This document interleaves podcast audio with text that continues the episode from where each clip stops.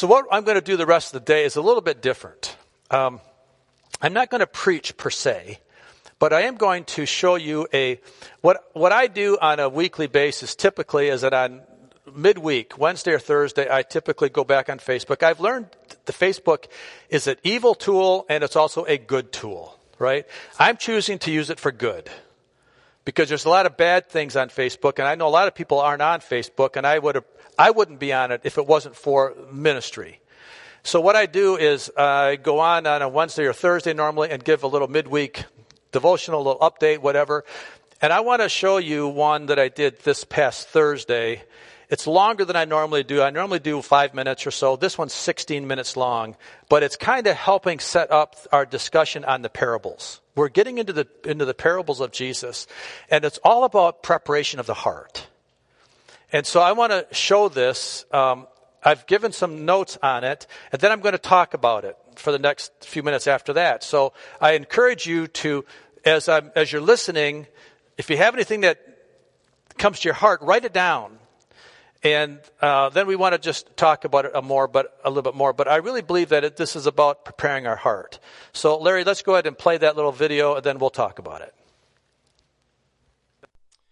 Well, good morning, Centerpoint family and friends. It's Thursday, the 17th of February, and uh, was warm yesterday. It's going to get colder today, and what melted yesterday is going to freeze today. So, uh, if you're on the roads, especially the back roads, be careful.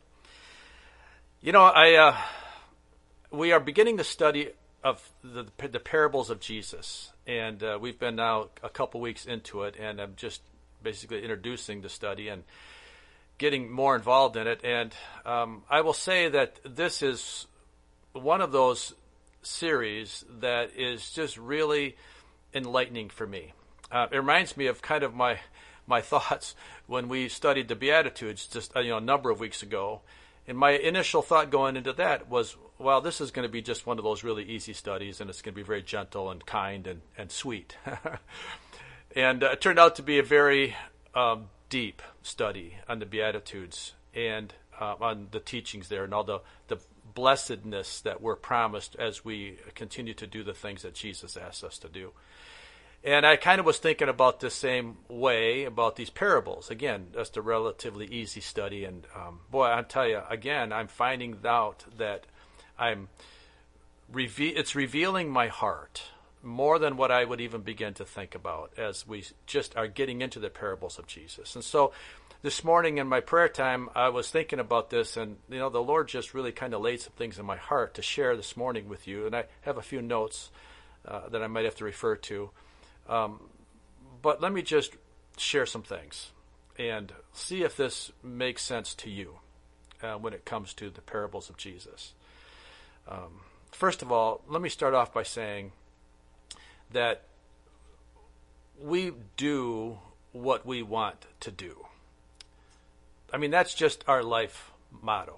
And I think if you're honest with yourself, you'll you'll you'll admit the same thing in your life that you know the things that you are uh, that are important to you, you're going to find time to do them, and you'll you're going to maximize the effort to do the things that you really want to do whatever it is. Just think about an example.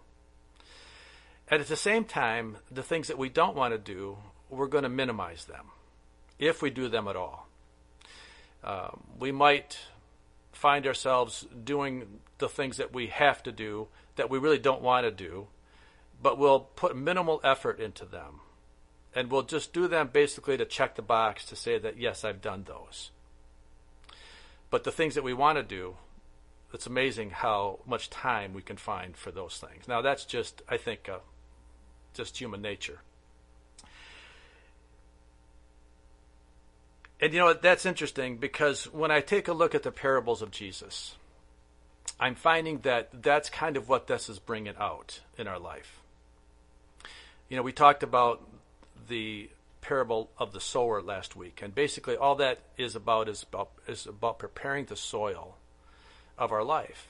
And that, so, that parable talked about four different kinds of soil a hard soil, a rocky soil, uh, the thorny soil, the soil that produced thorns, and then the fertile soil that was weed free, basically.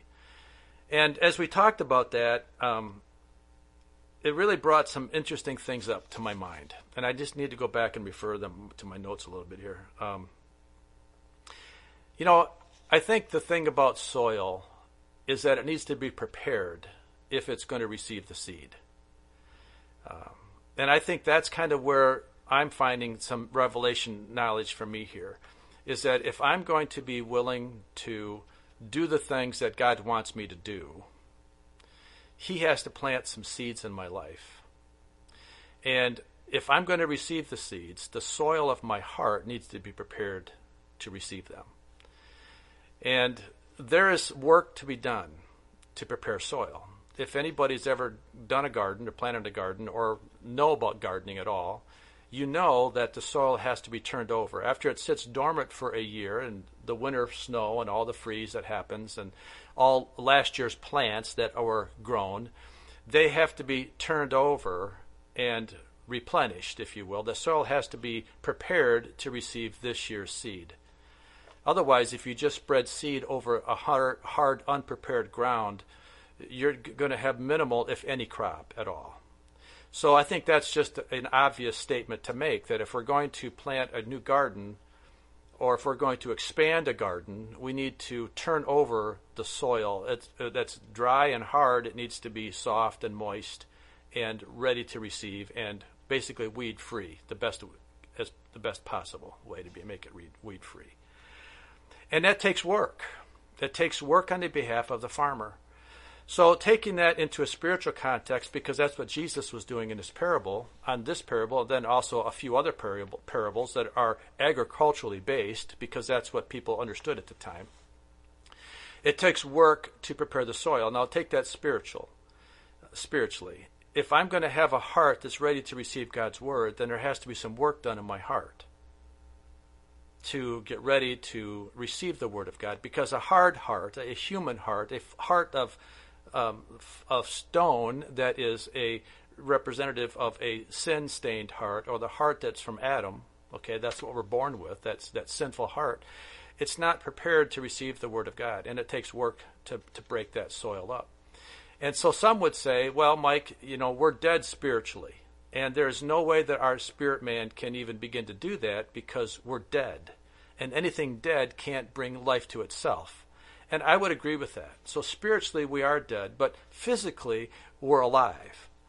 And everything that God has g- given us, it requires a choice on our part to receive it or not receive it. So even though spiritually I'm dead, the Holy Spirit wants to come in and quicken my spirit. The Holy Spirit wants to come in and make me ready to receive the Word of God. And my job now as a person that is going to be working along with God or against God is I have a choice to make. Am I going to invite the Holy Spirit? Am I going to welcome the Holy Spirit to come in and, and turn over my soil? Because it has to be turned over. And so I may be dead physically, but I'm given the choice spiritually if I will invite the presence of the Holy Spirit or accept His conviction when it comes to me to apply the work that has to be done to turn over my soil because if I don't turn it over, or if the Holy Spirit doesn't turn it over, then it's not going to receive the Word of God, and it's going to be the rocky or the hard soil that um, is resistant. And so we know that that has to happen. And so some would say, well, God's love is God's grace is sufficient, and it is. But yet, let's go back to a farmer. A farmer that has a field that's laid dormant all year long and is hard and crusty in the top um, he may really love that field. I mean, he may have paid a great price for that field, and he has great um, feelings towards that field. But the farmer still has to go in and turn the field over before he can apply the seed, or the field won't do any good, or the seed won't do any good. It won't be planted in that soil. Well, it's the same thing with God. God loves us, and God has great value for us and in us. But yet, that alone doesn't turn the soil over in our heart. God's love doesn't turn the soil over in our heart. We still have to do the work. There still has to be work applied to our heart if we're going to be prepared to receive the Word of God. And that's so important for us to recognize that, that that soil preparation comes through an invitation of the Holy Spirit to come in and do the work. I can't rejuvenate myself. I can't regenerate my life. I know that. That's not this is not a works based message at all. But this is a message of allowing the Holy Spirit to come in and, and soften my heart, turn my heart over. Break up the hard ground and make it fertile and make it moist, moist so that it's ready to receive the Word of God. You know, going back to the maximization and the minimization of our life. Um, again, this relates to a reaping and sowing. Um, we will only reap what we sow, and we will only have a good garden if we prepare our hearts well. And when it comes to doing the things that we want to do and the things that we don't want to do, many times I believe people want to minimize the effort it takes to be a Christian. And we want to we think we can just do it minimally and be well received by God. But yet I'll spend many hours, much effort doing the things in life that I want to do that have no eternal benefit. Let me just give an example from my life. I like to golf, right? So I will spend a lot of time golfing. And some would say that's a waste of time. Maybe it is, but it's enjoyment for me. It's it's a hobby for me. And uh, and actually actually I, bu- I bought a golf simulator this year, and I will go and I will use it. Maybe half an hour a day, maybe an hour a day, depends whatever day that, that uh, it, it, it provides for me but I will make sure that I spend the time, I will make the time available to do what I want to do. And, you know, spiritually, I hope I'm doing the same thing with my life. That I'm finding my desires and godliness, that I will maximize my effort. And here's a good test. If you wonder where you really are spiritually, what are, what's your desire? Think about that for a minute. What's your desire for the things of God? Do you have a hunger at all for God? Do you have a desire to pray? Do you have a desire to read God's Word or read godly books? Do you have a desire to go to church? Do you have a desire to worship? Do you have a desire to fellowship with other believers?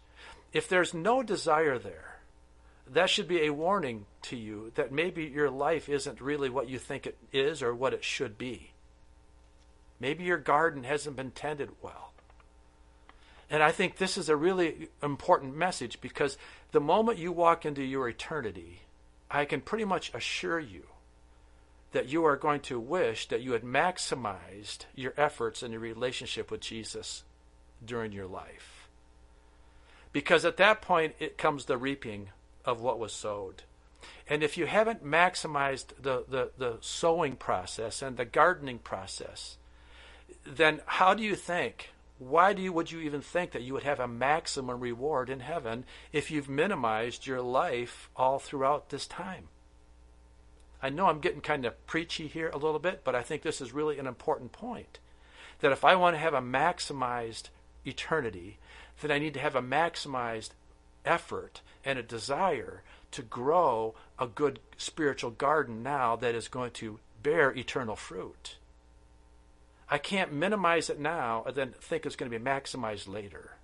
And again, this is not a works based message at all. This is just a message of where's my heart? What's the condition of my soil?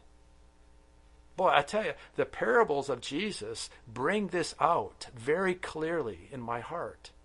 And I hope that it comes across in this little message and in the messages that are going to come as we continue to speak about the parables over the next few Sundays.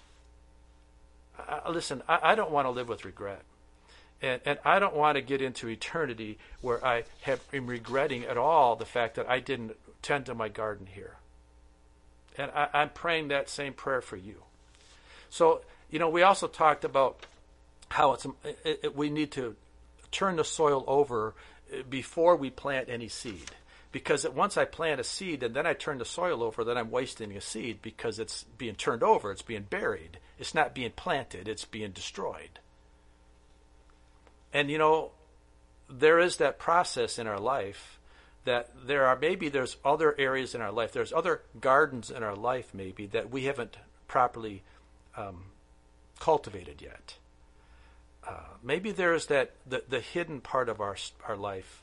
There is those private areas in our heart that we say, God, we want to give you our heart, but yet this area here, we're reserving this for our own self. You know, the, the prayer of Jabez says that we want to expand our territory. Expand our territory. Well, let's talk about this for a minute. If you want to expand your territory spiritually, then there's other gardening that needs to be done in your life. There's other soil that needs to be turned over in your life that may be a, a hidden thing in your life, maybe a, an area that you really don't want to give to God right now, but maybe you should, and maybe I should as well. So maybe even though I'm a Christian and I'm a believer and I know I feel like I'm going to heaven, I, I got that. But you know, God, I want to maximize my life. I want to maximize my eternal garden. So I want to give you other areas of my life. I want to give you all the areas of my life. So continue to turn over areas. God, examine me, test me, and know my heart, the psalmist says. See if there be any wicked way within me. And if there is, then God, show me the way of everlasting. In other words, take take the time, God, to show me those in my heart, and that I would have the desire and the interest to allow you to turn the soil over in my life so that I can expand the territory of my life and I can maximize my garden. I can maximize my eternal, my eternal garden now while I have the opportunity so I can have a maximum reward in heaven for all eternity. So that means there's going to be a continual turning over of soil in my life because there's more areas in my life to give to God every day. And I want to be sold out. I want to be maximized for my rewards. And I think that's really important that we do that spiritually. So I know this is longer than normal, but yet I think it was really important as we continue to think about the parables that we're going to be studying over the next few weeks that we would really go into this time with a prepared heart, that we would ask the Holy Spirit to prepare us and to um, position us to get ready to receive the Word of God and that we would then plant it and fertilize it and water it, and that we would do everything we can do, along with the power of the Holy Spirit, to bring a great, eternal, productive, fruit bearing plant in our life, and that we would be, uh, uh, our territory would be enlarged. And we would expect then to have God say, Well done, thou good and faithful. So I want to end this by praying. And I want to pray for you. And I want to pray for me that our hearts will be tenderized and our right priorities are given toward this. Let's let's pray real quick. Father, I just come to you in Jesus' name. And I thank you for what you're revealing in my heart. And I pray, God, that through this little simple message and the messages that are coming over the next few weeks, I pray, God, that the hearts of the people would be turned over and that our soil would be softened and pliable and ready to receive the Word of God. And I pray your blessings on this, and I pray, God, that we would be prepared for whatever that would come our way over the next few days and even this day. God, prepare our hearts. Let us receive. Let us be prepared to receive the Word of God. And I pray this all in Jesus' name. Amen. Amen. Be blessed today.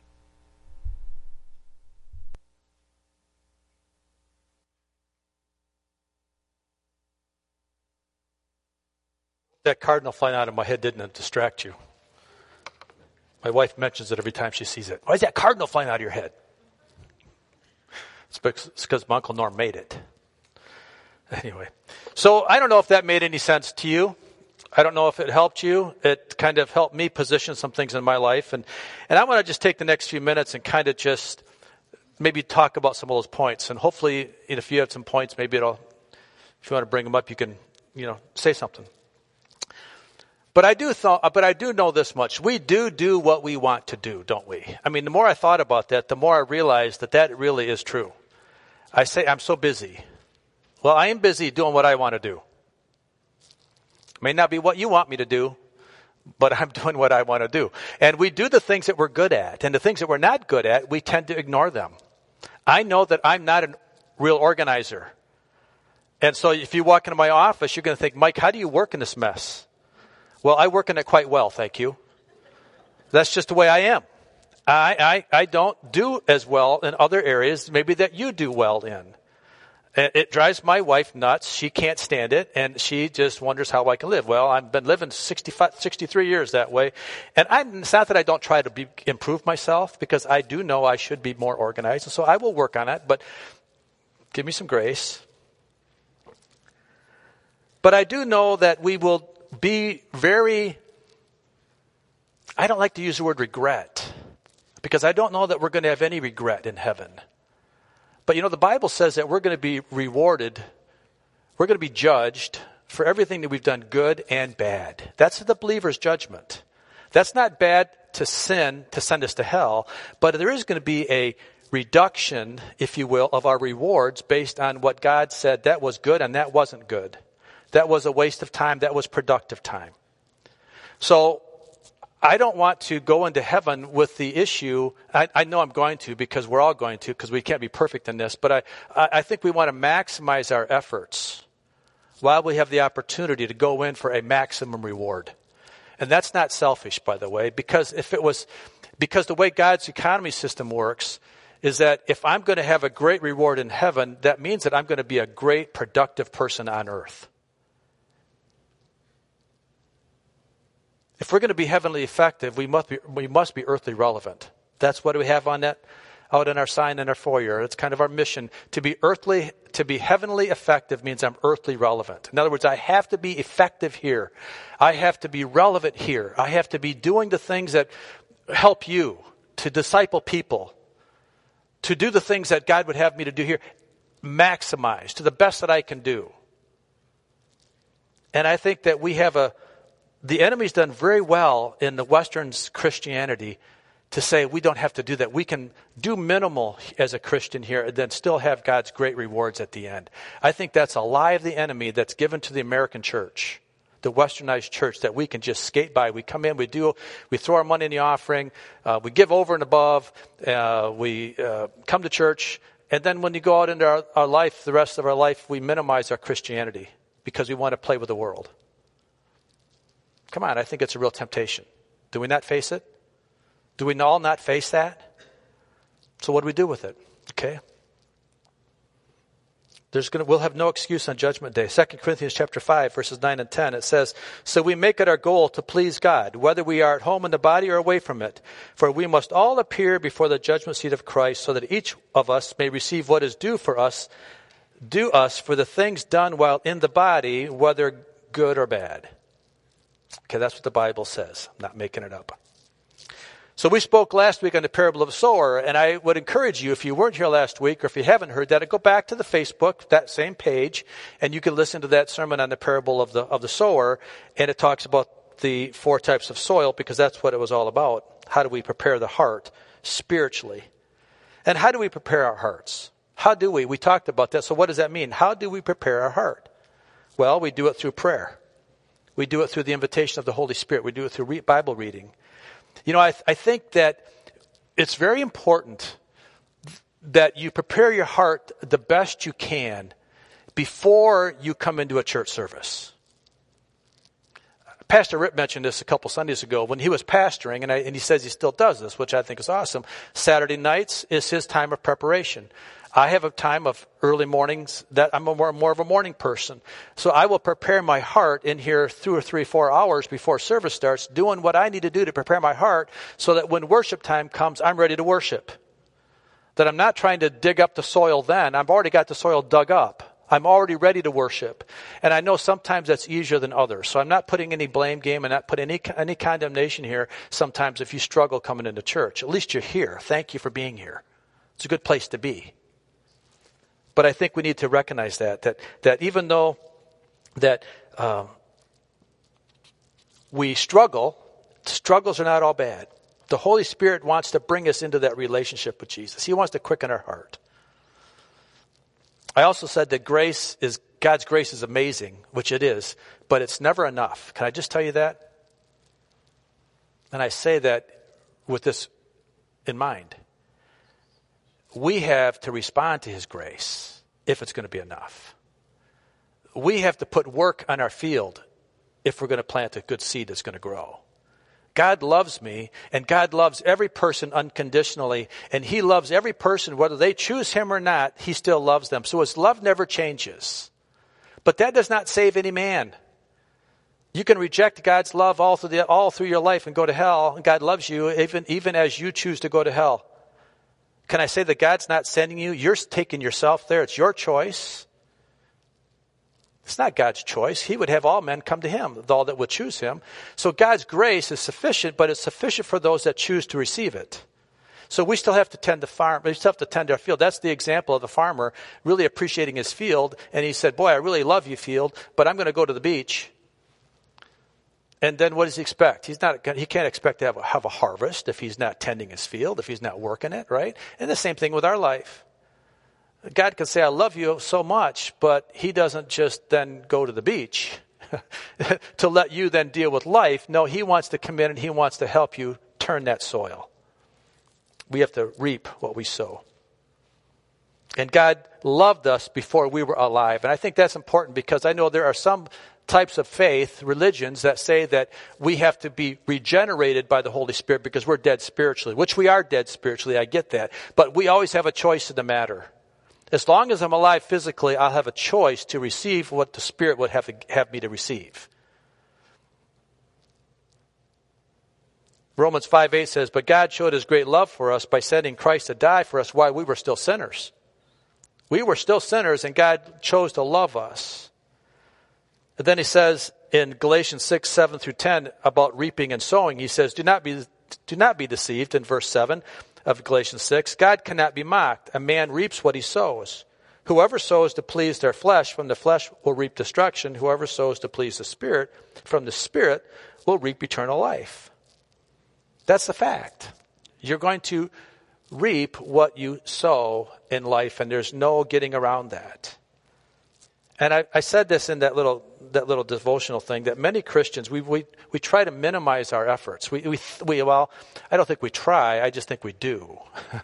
I, I think uh, it's just kind of who we are that we will minimize our efforts spiritually, yet believing that God's going to be really really happy with me, because we have this narcissistic way to look at ourselves. I'm just being honest, and I hope we all can be honest because we can spend a lot of time at the expense of our spiritual life on things that really don't matter, even if they're good things. Galatians 3, 6, uh, Galatians 6, verses 3 and 4. If anyone thinks they are something when they're not, they deceive themselves. Each one should test their own actions. Isn't that interesting that we should test ourselves? So, what is your desire for the things of God? Let me just ask you. If you don't know really where you're at, or if you think you're at a spot where you are, then test yourself. What is my desire? What's my soil really like? What do you think about that? I mean, again, this is not a condemnation message or it's not a message of works. It's just a message of who am I? Do I have a hunger for God at all? Do I have a desire to pray? Do you have a desire to read the Bible?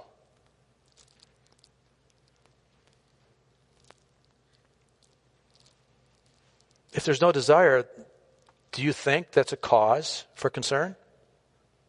What do you think?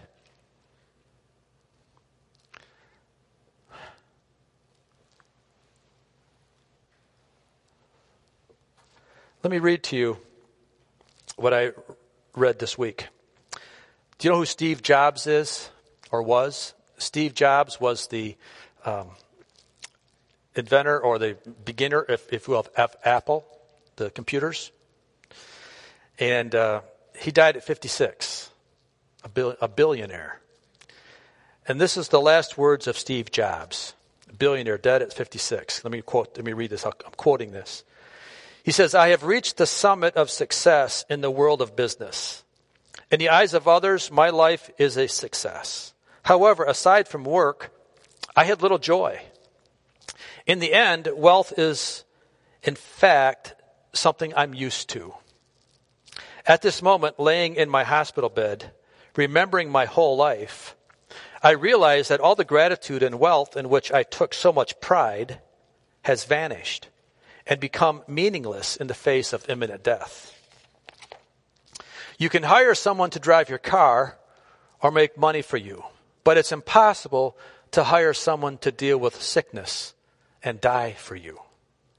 Material things can be lost and found, but there is one thing that can never be found when it is lost life. Whatever stage of life we are currently in, with time, we will face it the day the curtain closes. Love your family, spouse, and friends. Treat them right. Cherish them. As we get older and wiser, we slowly realize that wearing a $300 or a $30 watch both give the same hour. Whether we have a $300 or a $30 wallet or a purse, the amount inside is the same. Whether we drive a $150,000 car or a $30,000 car, the road and distance are the same, and we arrive at the same destination. That we drink a bottle of wine at $1,000 or a $10 bottle, the hangover is still the same. That the house we live in is a 300 or a 3,000 square foot house, the loneliness is the same you will realize that your true inner happiness does not come from material things of this world. Whether you travel first class or economy class, if the plane crashes, you crash with it. Therefore, I hope you realize when you have friends, boyfriends and old friends, brothers and sisters with whom you argue, laugh, talk, sing, talk about north, south, east, or heaven and earth, this is the real happiness, an indisputable fact of life. Don't educate your kids to be rich. Ed- educate them to be happy so that when they grow up, they will know the value of things and not the price. Well, I think he's right in many of this, but I still think he's missing the most important element. Because happy isn't eternal. Happy stays with happiness and happenstance. Everything he's described here isn't bad in itself, it just isn't complete in being eternal. What he's missing here is his heart for Christ. He said a lot of truth that I hope it makes us think. But, it, but the biggest question is where's my heart? What's the soil of my heart like? There's a difference between having Jesus as your Savior and then making Him your Lord. There's an ownership here. When I make Jesus my Savior, I'm giving Him, I should be giving Him ownership of my life. 1 Corinthians 6, 19 through 20. Do you not know that your bodies are temples of the Holy Spirit who is in you, whom you have received from God? You are not your own. You were bought at a price. Therefore, honor God with your bodies. In other words, Jesus bought us. He paid the price. He gave up his life so that he could, so that we could have eternal life. And so by doing that, I am, as I make him my Lord, I am turning over my desires to him. And I'm saying, Holy Spirit, you have control of my life. That's the design. That's what it's supposed to be like. I just want to challenge us this morning. Where are we? Where is our heart? I think many people look at the prayer of Jabez, they look at it from a physical perspective, a physical blessing. But I think it's true more from a spiritual perspective. I think that enlargement of our garden or the enlargement of our territory really means I have to max my life out for Jesus now. It means I'm going to have to do some more work. I'm going to have to give God more of my gardens. And I think we probably all have those maybe little hidden gardens in our life, maybe. God, I'm going to give you my life, but you know, that's for me. Uh, guys, this doesn't work. Can I just say that? I mean, that sounds cute and kind of funny, but it's not. If I'm going to truly make God the center point of my life, that means I got to give him to him all. So I need to do as the psalmist says, Psalm 139, 23 and 24. Search me, God, know my heart. Test me and know my anxious thoughts. See if there be any wicked way within me, and then lead me in the way of everlasting. That's the testing process. So as we study the parables of Jesus, as we as we go into this over the next few weeks, and I know I kind of stalled here because next week we're going to talk about the parable of the weeds and there's many other parables. Jesus' parables, let me just tell you, they're not little simple teachings. They are in-depth spiritual truths that requires a truly mature spiritual person with a heart's desire to understand. God will fill you up like you can't believe when you just study a simple little parable. So that's what I want to do. I want to have our hearts prepared. So this week, as you go to your homes, you go to your jobs, you go through your life, I pray that you would just ask the Lord to continue to turn the soil over in your life, preparing you for a new word next week or Wednesday night or whenever you get together with others for Bible, Bible studies or prayer time. It doesn't just happen in church. Don't think that the only way that the only reason, the only place that God feeds you is at church. No, no, no. That's, that's wrong. You need to be fed every day. You need to get in your own personal Bible study every day and have the Lord feed you. And let me just say again, if that's not a desire of yours, then pray about that. Think about that. If you don't have a desire for even getting into your own Bible study, that should make you concerned that I'm not teachable. I'm not hungry. There's something wrong. Look for ways to serve God and to love Him. Ask yourself, am I truly maximizing my time here? Or am I, am I, am I happy being a minimalist? Good questions, guys. That make sense?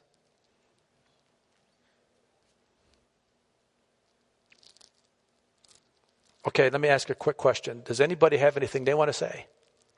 Anything else that was brought up, maybe that we didn't talk about, that I didn't mention, that piqued your interest?